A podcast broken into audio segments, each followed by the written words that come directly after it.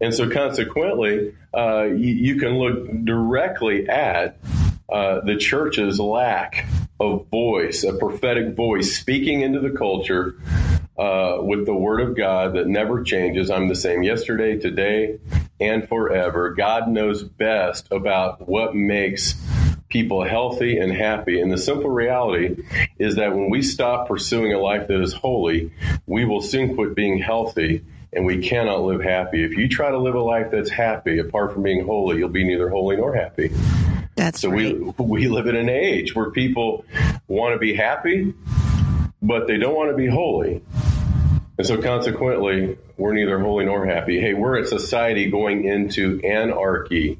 It's a state of anarchy where there is no authority. We've abandoned God's absolute authority. And so consequently, even the church is in anarchy, and therein is the problem. As the church goes, so goes the nation. So here's a great question for you because I know there are lots of people listening that are in your neck of the woods. And if you are listening, you're anywhere near uh, Kansas City, Missouri, Lee's Summit area, you got to check it out. You got to go visit Abundant Life. I live in uh, near Portland, Oregon, but if I live there, I'd be all over checking out Abundant Life. But Phil, for the people who are listening to this, and there are thousands of them who are saying, okay, I don't even know how to find a good church. How, how can I, how can I know that the place that I'm going is going to be giving me the truth of God's word? when you direct people to churches, what's the what what are some ways that you can help them find a healthy, uh, biblically sound church?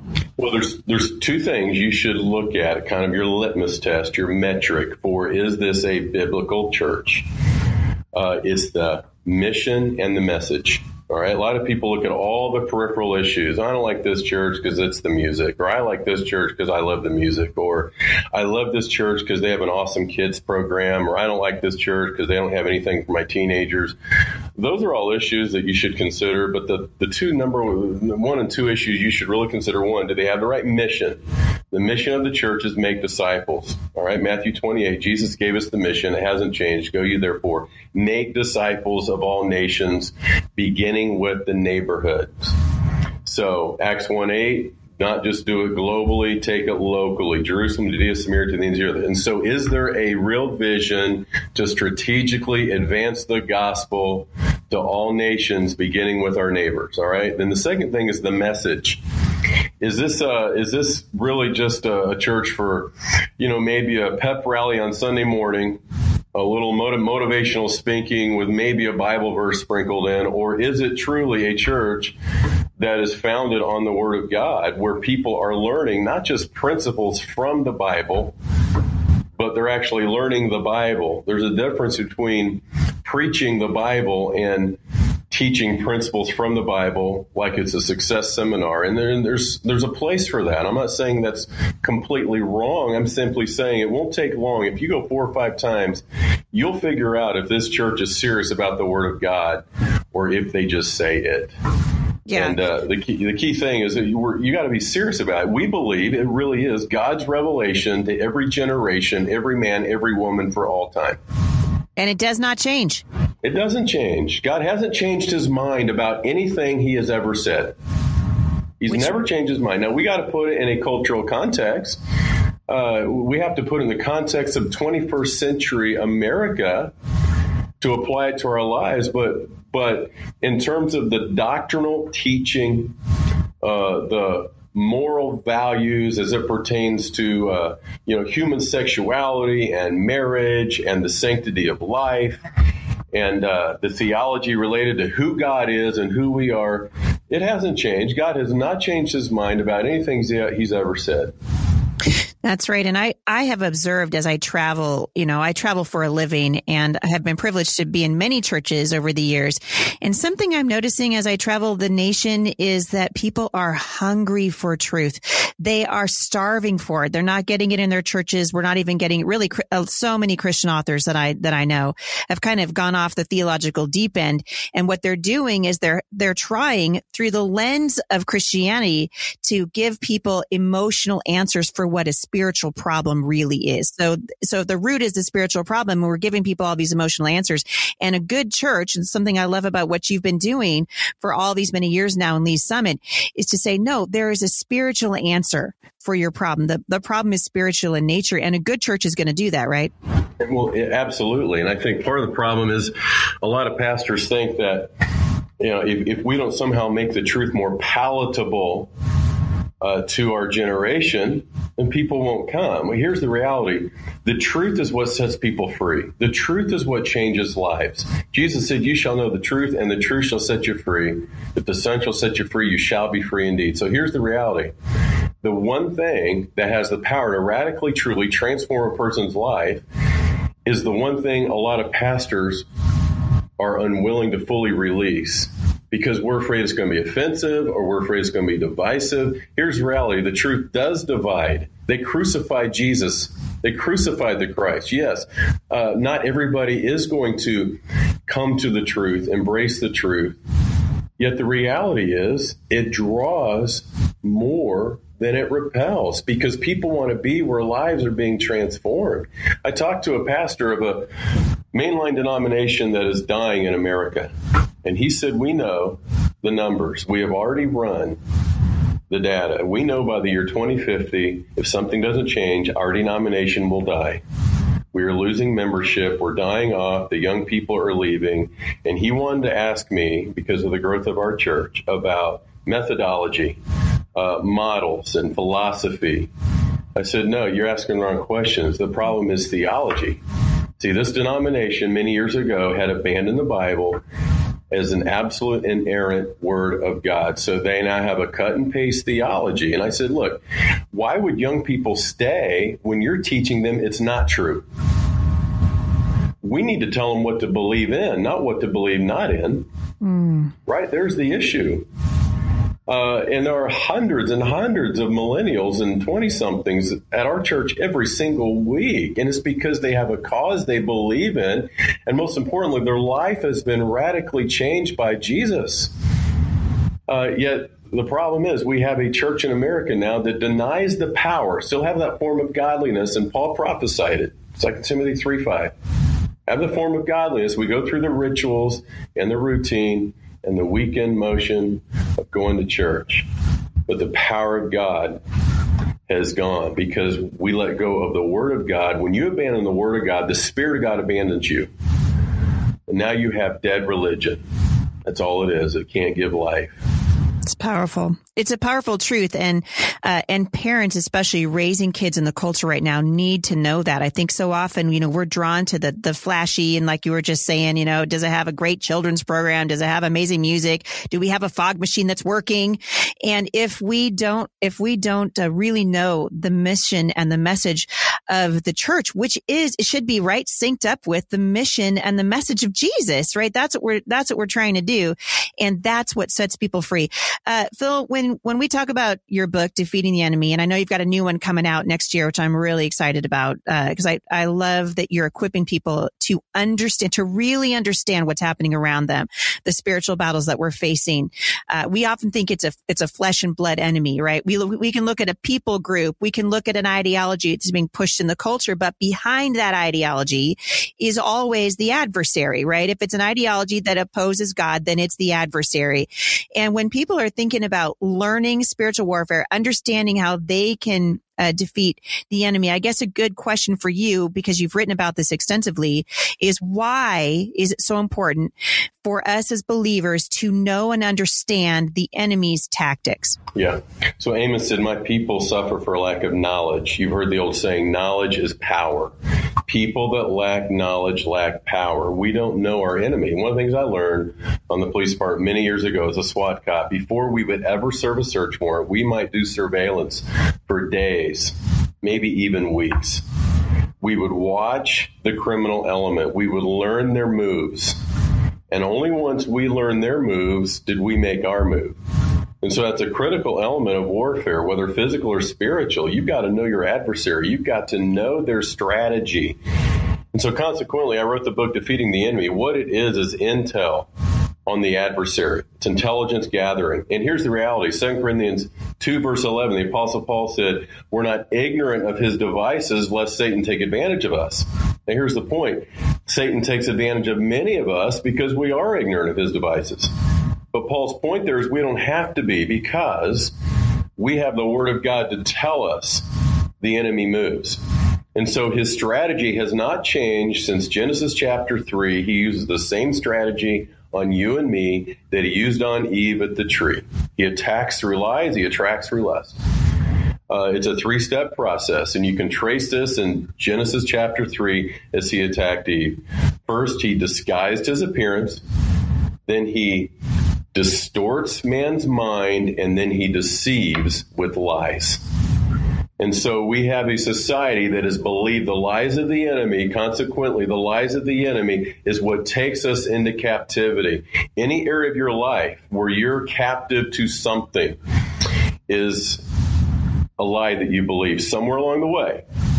Jesus said he's a liar and the father of lies. When you believe the lie of an enemy, you will go into captivity. Now, here's what Paul taught in 2 Corinthians chapter 10, verse 3. Though we walk in the flesh, we don't war according to the flesh. What he was saying is, listen, our warfare is not physical. It's spiritual. Your real issue, if you're an alcoholic, is not the alcohol. Your real issue, if you're a meth addict, is not methamphetamine. Your real issue, if, if you're addicted to nicotine, is not cigarette. Those are symptoms. And Satan loves you to fight against the wrong front. You got to get to the root of the issue, and that is the bondage that we're trying to overcome through physical solutions when what we need is not behavior modification. I'm going to try harder, to do better. We need a work of the Holy Spirit, inner transformation. And that's what Jesus can do. If the Son shall set you free, you shall be free indeed. That's exactly right. I, I praise the Lord for what you're saying because I think more people. I wish every, I wish everybody uh, in the world could hear this because it is the truth of the gospel. It's the message of Jesus that sets people free. And I'm always telling people, listen, uh, you got to know your adversary. You got to study him because believe me, if you haven't studied him, he is studying you. Absolutely. He knows what your weaknesses oh, are. Oh, yes. He knows he knows exactly how to get to you. Mm-hmm. And Jesus said, "I came to give him abundant life." I know that you've talked about this before, but really briefly, you know know, if there's someone who's listening to this today and they're like, man, I, I just don't know. I, I don't know if it's possible. My life's set, I'm so screwed up. I've been uh, walking away from the Lord for so long and I tried for that abundant life at one point and it just seemed to, it, uh, it was, uh, it eluded me. I couldn't find it. Is it possible uh, to live? And I know what you're going to say, but I just want listeners to hear it, to live that abundant life that God has promised in his word. Well, it is absolutely possible. And uh, I want to encourage and maybe hopefully give a little hope to somebody out there. But uh, I, I, was probably one of the most screwed up people anybody's ever met. I, I, know it's possible, not just from the authority of God's word, but personal experience, Heidi. Mm, I, know I've, I know where I've been in life. I know the self destructive patterns of behavior that I was establishing early on in my life. And had Jesus not intersected my life, I, I know today I would be an alcoholic, I'd be an addict. That was the path I was following. I would probably be a repeater cheater. I was going down a pathway of sexual addiction as a young adult.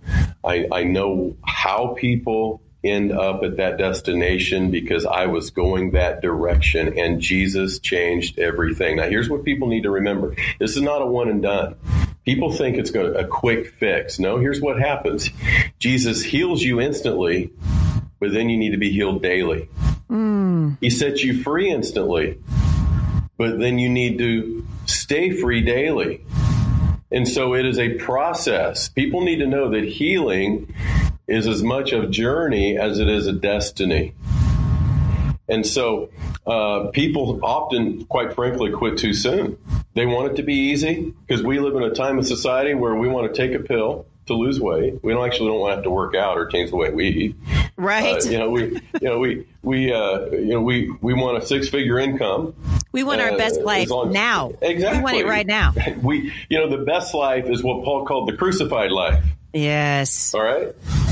So if you want to live the abundant life, what it means is the crucified life. And that's not coming to dine, that's coming to die. Mm. And that's the key. That's the paradox. It's not a life of suppression, rather a life of submission. I want to suppress my sin. I want to manage my sin, Heidi, like I manage my dandelion problem at my house, mow them over. Yep. Looks good for a few days. How's that working for you? Uh-huh. Yeah, it, I can manage it for a little bit, but eventually the weeds pop up again. I didn't get to the root of the problem, did I? Right. I got to get below the surface, and only Jesus can do that. And uh, that comes not by suppression, but a life of submission. And here's the reality. We can live a life of liberty, 2 Corinthians 3.17. But liberty and authority go hand in hand. To the degree I'm submitted to Christ's authority is the degree I'm going to walk daily in that liberty. So powerful. It's so it's so good. Uh, for everyone who's listening and they're they're thinking, all right, so Phil's wrote this book, Defeating the Enemy. You know, Heidi read it. She talks about it. Why should somebody consider uh, reading? Who's the who's the person that you're trying to reach with Defeating the Enemy? Well, men and women. Uh, it's, it's really a book for any Christian uh, that wants to live in all the promises and all the power uh, that the New Testament promises us. I've come to give you life and have it more abundantly. Why aren't more people living that way? So it's learning practically how to take this theology and live it out daily. That's really the goal of the book. It, it, we talk about the the theology of Satan, where he came from, what does he want, why are we at war, and then the last half is really a practical handbook on warfare, understanding the enemy and understanding myself.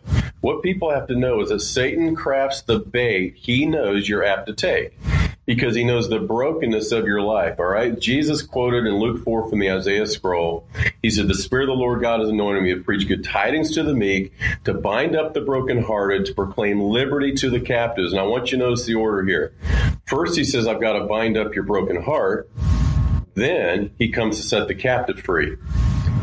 And so, what we need to learn is that my bondage is related to my brokenness, that broken heart inside of all of us, broken by the sin committed by us or sin committed against us. Satan knows that brokenness, and then he crafts the bait based on our area of brokenness. We call it today baggage. He knows the baggage that we brought with us into adulthood from our childhood. And we started picking up those lies early on in life. The lie that you believe the earliest is the lie that you believe the longest. Mm. I dealt with deep. Here I was, a Division One football player. I, I, was big man on campus. I'm the kid walking around the high school with all these patches on my letter jacket. Everybody would have thought Phil is this popular kid. He's the school jock, Division One athlete. I was full of insecurity. I was full of anxiety about my masculinity as a young man. I was full of feelings of being unworthy because of the rejection I had endured at the in these uh, adolescent teeny bopper relationships that had deeply impacted. Yep. It was a it was a soul wound, and so consequently, because of this brokenness, Satan knew the, the bait I was apt to take. Uh, and I began pursuing women as a young man and, and seeking their affirmation and uh, feeding that broken masculinity inside of me by their attention. Now, that is the beginning of sexual addiction and I know it personally. I know I know what drives men to pornography or into affair. It is not the sex; it's the emotional fix. Mm. Okay, Satan knows that too. He knows it better than you. So he crafts the bait specifically for you based on your brokenness. Then that becomes your bondage. So there's the prison. So what did Jesus say? First, I need to heal your broken heart. And then I can set you free from your bondage. See, we try to get set free from our bondage before we deal with the brokenness in our heart. And that's why most of the time counseling doesn't work. 12 step programs, behavior modification, self reformation, another New Year's resolution. No, you've got to get to the heart of the problem. And the heart of the problem is the human heart. So good. I, am sitting here, uh, like I always do when I listen to you. I can't write fast enough, so I'm going to go back and listen to this again. you have uh, so encouraged us. We've gone a little bit over today, but I want to just encourage listeners today. I want to link. I will link back to uh, Phil's book, "Defeating the Enemy," in the show notes today. You can find Phil's church if you're anywhere near uh, Lee's Summit, Kansas City, Missouri. You can find them at Abundant Life LS. Right? Is that right? Dot com. Yes. yes. Uh, and then Phil, you have a website too. Is it philhopper.org? Org. Org. Philhopper.org. Okay. Yeah. So, yeah. So philhopper.org. Phil, you are a, a, treasure to the Lord and to his people. And I'm so grateful uh, for you taking the time to come on here and reach out to my audience and just encourage them that they can have victory and it Amen. comes from Jesus. Thank Praise you so much for coming Indeed. here. I appreciate it. God bless you, Heidi. Thank you. For more information on Abundant Life, check them out at abundantlifels.com. And I will link if, if you're driving, you know, don't pull off the side of the road. I will link back to this in the show notes like I always do. You can go to HeidiSt.John.com forward slash podcast. These show notes are now being transcribed and the scripture writing challenge is being translated into Spanish now. So if you're interested in digging deeper into the word of God, uh, with me at Mom Strong International, or you want to know more about the word of God, about Phil's message and my messages, the same. And that is there is hope and freedom in Jesus. So I hope you guys have been encouraged today and uh, I hope you'll dig into the word of God with us. I also want to give a big shout out to our sponsor today. And I know that summer is finally here. Amen. Amen. Amen. But for those of you who are thinking about fall curriculum and fall classes, uh, we are excited because here at the podcast, we have partnered with the Kingdom Code. And you guys, I got to tell you, they have an awesome course for students ages 9 to 13 that I think you are going to love. The Kingdom Code provides parents with easy to follow lessons that include a separate teacher's guide, worksheets, assessments, flashcards, activities, extra bonus activities, and a system to reward your kids as they progress through the lessons. The course is for families, not just for homeschoolers.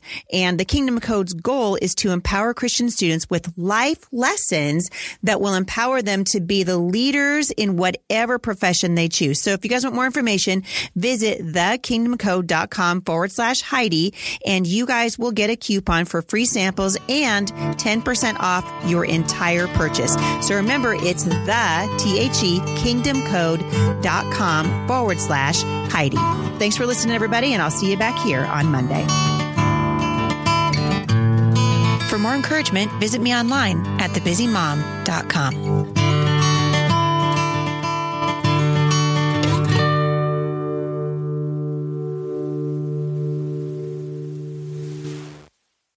everybody. This is Heidi St. John. Welcome to the Heidi St. John podcast. This is Meet My Friend Friday. And as always, I want to have uh, people on the show with me who are thought leaders who are leading people into closer relationship with the Lord. And today is no exception to that. My friend, Pastor Phil Hopper, who is the senior pastor at Abundant Life Church in Lee's Summit, Missouri, and also an incredibly gifted author is on the show with me today. We're going to be talking about spiritual warfare and what it really means to get off the bench and onto the battlefield. Stick around. I think you're going to be encouraged.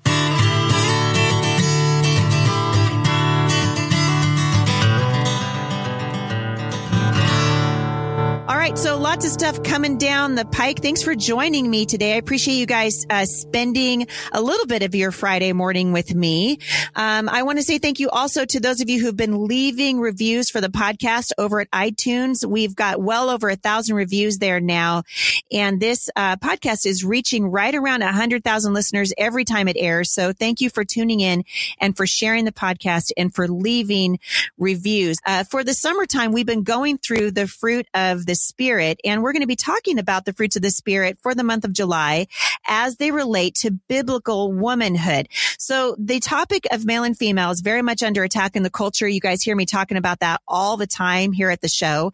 And so for the month of July, we're going to talk about what it means to be an image bearer. How do we reflect the image of the one who made us? And I remember the first time I heard the term image bearer, I didn't get it, right? Whose image am I supposed to be bearing? The culture says to be you. But who am I really? And as women, we hear many voices when it comes to our identity. Uh, some cultures will suggest that women are not equal to men, going so far as to restrict their personal and intellectual freedom. Some cultures even cover the beauty of women with excessive clothing. Western culture, on the other hand, is at war with the idea that women are even different from men, though the truth of this fact is obvious in scripture and in creation. So what's beneath the struggle? It's self-worth, identity, and belonging. So we're going to, we're going to dig deep into that at Mom Strong International for the month of July.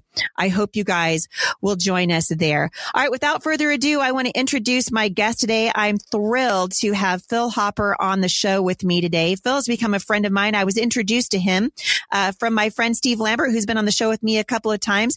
Phil is the lead pastor of Abundant Life Church in Lee's Summit, Missouri. He's been there since 2000 and he has an extraordinary ministry there, uh, of which I have been blessed to just be a little bit of a part of from the sidelines. Uh, but he has an incredible testimony and he just, uh, he wrote a book last year, which I loved and talked about on the show, uh, with you defeating the enemy. So we're going to be talking about that and all things uh, spiritual warfare. Phil and his wife, Krista, have three grown children. Phil, welcome to the podcast. Heidi, I'm so excited to be on your podcast and to get uh, more and more people on the battlefield. That's what we're talking about today. That's what the book is about. I'm just thrilled that I get to be a part of your ministry and that you get to be a part of ours, Heidi. We need your voice in the body wow. of Christ. I am thrilled that you're here and I love what you're doing. I remember uh, when Steve sent me a link to your church and he's like, you got to watch this guy. He's so good. I, I texted him back and I was like, oh my word. If I lived in Lee's Summit, uh, that's where I'd be. I'd be all over attending Abundant Life, partly because you're really equipping the body of Christ with the truth of God's word and reminding them every week that it doesn't change, even though the culture is rapidly changing. That's right. Uh, I feel like, honestly, uh, the enemy has disarmed the body of Christ. The Word of God is the sword of the Spirit. Eight out of 10 churches in America no longer believe the Bible is truly the inerrant, infallible Word of God. So consequently, 2 Timothy 3 5 says, we live in a time where we have this form of godliness but deny the power thereof. And so the very thing that was meant to give life, the church, the gospel, can now only uh, keep dead people dead. And so uh, that's why uh, we're just a, a, church that believes the Word of God still is the most powerful thing we have in our hands. It is powerful to change lives. The gospel is still the most relevant message we have in changing times. It's still that old time truth that Christ died for our sins and rose again, Heidi. Yeah, it's it's a powerful truth and you have experienced the life-changing power of Jesus and his healing power in your own life. So, I would love it if you you have an amazing testimony. I was telling you before the show aired that I have it here and I could read it but it's so much better coming from you. So can you give, since this is your first time on the show, can you uh, introduce yourself and kind of where you've come from so people can kind of get a sense of what God's been doing in your life? Yeah, sure. So back in the 90s as a much younger man. I took up a career in law enforcement, left University of Kansas, and went right into the police academy. And uh, excited about a, a, career in law enforcement. People ask sometimes, uh, "Why do you want to be a cop?" The interview answer is because I want to help people. The real answer is I didn't want to be bored. And I can honestly say I was never ever bored. Uh, and so, really enjoying that chosen career path. By that time, I was walking with Jesus. Uh, I spent many years as a prodigal son, having been raised in a Christian family. But by my teenage years into my young adulthood, was very much a prodigal in the far country, living in the pig pen of sin. But you know, Hebrews 12 has a promise: "Whom the Lord loves, He chastens and scourges every son that He receives, and he that is without chastening is an illegitimate son." So, to make a long story short, at 21 years of age, I'm coming home from University of Kansas for Christmas break. I get run off the road by an 18 wheeler. Uh, I'm out of control. I come back on the interstate and I realize I'm about to hit another 18 wheeler. And that day I really resigned my life. In that moment, I really thought I was going to die. Uh, but as you can see, I lived. But I tell people that day in December 1989 is the day I went to a funeral, and that funeral was mine. And that day I died. I surrendered my life to the Lord Jesus Christ. And I can honestly tell you the moment I did, a new man was born. And I've never been more alive. And uh, started walking with the Lord then at 21 years of age. And went on the police department just a couple years later, thought I would do that for the next 25, 30 years of my life. But you know, when you begin to really pursue Jesus and begin to live life with that eternal view, you'd never know for sure where it's going to lead. I had no idea it would lead to vocational ministry. I'd started going to a little church in Lee's Summit, little church plant with uh, my young family. Hadn't been going there very long. Then one Tuesday night, uh, the phone rang and found out our pastor had resigned, and they'd asked me to come fill in that Sunday morning and preach. And of course, yeah, I had no idea what I was doing. I'd preached twice in my entire life at that time. Once was on a Sunday night to about 12 people, two of which was mom and dad, and four of which were cops I brought along with me. just to make sure I had an audience. So, you know. I do, uh, I do know. Yeah, yeah. The, the second time was on a mission trip to Mexico, and nobody could understand a word I was saying anyway. So, my third time ever really preaching was to this little church uh, in the fall of 1999. I'm just really a young cop and uh, just trying to fill in one Sunday. I thought it'd be one and done, but Heidi, they asked me to do it again the next week. And then they asked me to do it again the next week. And to my amazement, they asked me to fill in till we found somebody full time, till we found a real preacher, you might say. and four, four months later, they called me to be their pastor. And in March of 2000, I went to bed a cop. I woke up a pastor. And that was uh, going on 20 years ago. It's hard to believe now. Wow, it's amazing. And you yeah. weren't just, you really weren't just uh, any old cop. You were a SWAT officer, right? Did I, I read right that you got the 1997 SWAT Officer of the Year award? That's like, that's no joke, man. So myself and our squad was awarded the 1997 National Tactical Officer of the Year award. And we had saved uh, a woman who had been taken hostage uh, by her estranged husband. And it was kind of one of those moments you train for that you're never really sure will happen, but really one of those moments you see in the movies. It really was one of those moments where right. uh, it was going down, and all the times that we trained and trained and trained, this is the moment of truth. We knew that life and death hangs in the balance, and uh, the good guys won that day. Sadly, the bad guy lost his life but that's what we we were awarded that and several other awards. Uh, 1997 Gold Award for Valor from local news station here. So uh, wow. I don't take any credit for any of that either. Being a cop, especially a SWAT cop, is very much a a team concept. But you know, all of that prepared me for ministry. The ultimate team is the body of Christ, moving together against an adversary that we cannot see is very much like moving with a group of men you can see against an enemy physically. There's so many parallels. And what I couldn't have imagined then is that God was preparing me in a very unique way for ministry, Heidi. Mm. Well, and I was I'm listening to you talk about uh, you t- you stole my segue, Phil. Thanks a lot because mm-hmm. I was listening to you talk about this and I was thinking, oh my goodness, here's the Lord. He got you out there, and you can see a, a physical enemy in front of you. You got teammates around you. You guys know you got a partner thing going on, mm-hmm. and then He takes you really out of the frying pan and into the fire because uh, you know as well as I do, and a lot of our listeners very much aware that the enemy that the, that the Apostle Paul talks about in Ephesians 6 is very, very real. And you wrote about this uh, in your book, Defeating the Enemy. And I just think it's so fascinating because you've got a very unique perspective as a police officer, seeing the real evil that's out in the world. And yet the Lord has brought you into the church and now you're fighting, you're, you're helping to equip other people to fight a spiritual battle. What's the biggest threat that you see uh, to the church right now as it relates to the spiritual battle that we're fighting? Well, the biggest threat, I think, Heidi, is not the persecution from without. Uh, what Satan could not do over the course of generations through outward persecution, he is succeeding in doing through inner corruption, erosion, and infiltration and deception. The number one enemy the church faces is not on the outside, it's on the inside. Yep. 80% of American churches do not believe the word of God is inerrant, without error, or, or infallible, as in perfect, or God breathed, God inspired. So consequently, we live at a time where the average church and the average clergy has a cut and paste theology. And with that cut and paste theology, uh, comes a watered down, anemic Christianity. A.W. Tozer said in most churches, if the gospel were poison, it wouldn't kill anybody, and if it were medicine, it wouldn't cure anybody. Mm. Uh, right there's the problem a watered down, anemic Christianity because we don't take the Word of God seriously. So consequently, we are easy, easy prey to the adversary.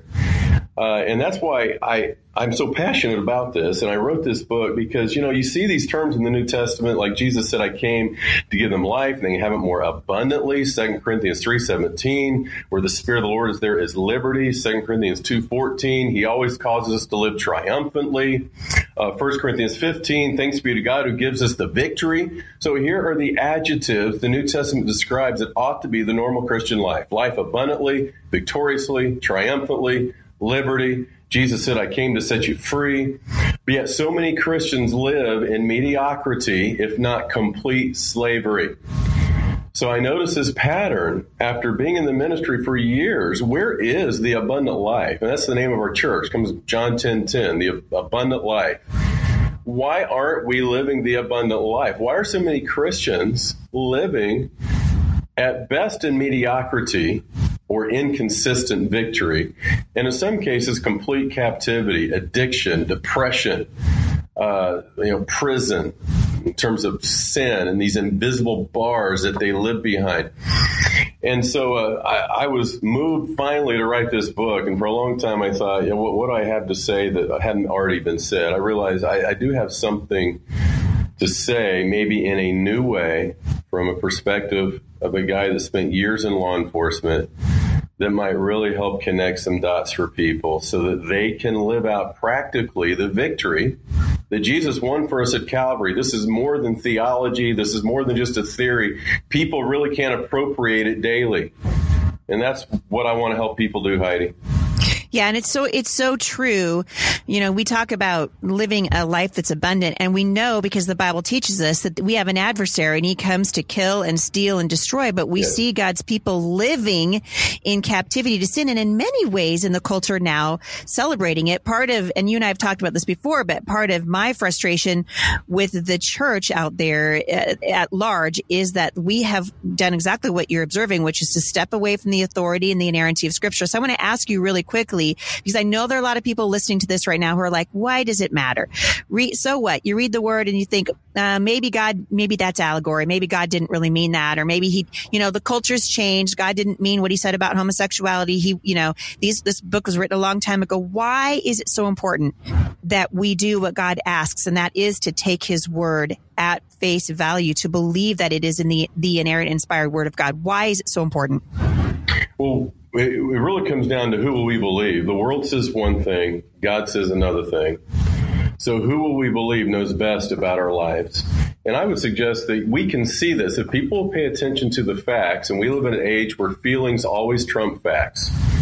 It's uh, it, it, people make purely emotionally based decisions, and God made us emotional creatures. Emotions aren't bad, but we've never been called to check our brains either. All right. The prophet Isaiah said, Come now, let us reason together. So here, here's the rational, reasonable facts that we live in today teenage and 20 something suicides at an all time high. For the first time ever in American history, the life expectancy of the average American has gone down instead of up. And the reason why is more and more younger people are committing suicide. They're lowering the average life expectancy. Not only do you see soaring rates of suicide, you see soaring rates of STDs among American teens, soaring rates of unpro- uh, unwanted pregnancies. You see increasing numbers of broken families, broken hearts, broken home. Hey, depression is an absolute epidemic among America's young people. You can ask anybody in the counseling industry. So here, here, we live in a society that says, oh, we're enlightened. We are finally free from those ancient, antiquated moral values taught in the Bible. Yet the interesting thing is, we're not free. We're a society going into captivity captivity to suicide, depression, addiction. We are the most addicted generation in all of American history. Everybody knows about the opioid epidemic. Yet here we have a generation that's the most addicted generation in history, a generation where there's more suicides than any other generation in history, a generation with more depression than any other generation in history. So clearly, we're not a we're, we're not a people getting free. We're a people going into captivity. Yeah, that's exactly right. I read the other day that on average, millennials spend six and a half hours a day on social media, and uh, that they would re- that they are regarding themselves as one of the most lost and the most lonely generations in history. And yet, we have a church in its effort to become relevant. We've ditched the thing that makes us relevant which is the hope that yes. comes from knowing Jesus. Yes. This is the social sciences. This isn't preacher rhetoric, preacher propaganda. This is the social scientists who are saying this, Heidi. This is the data.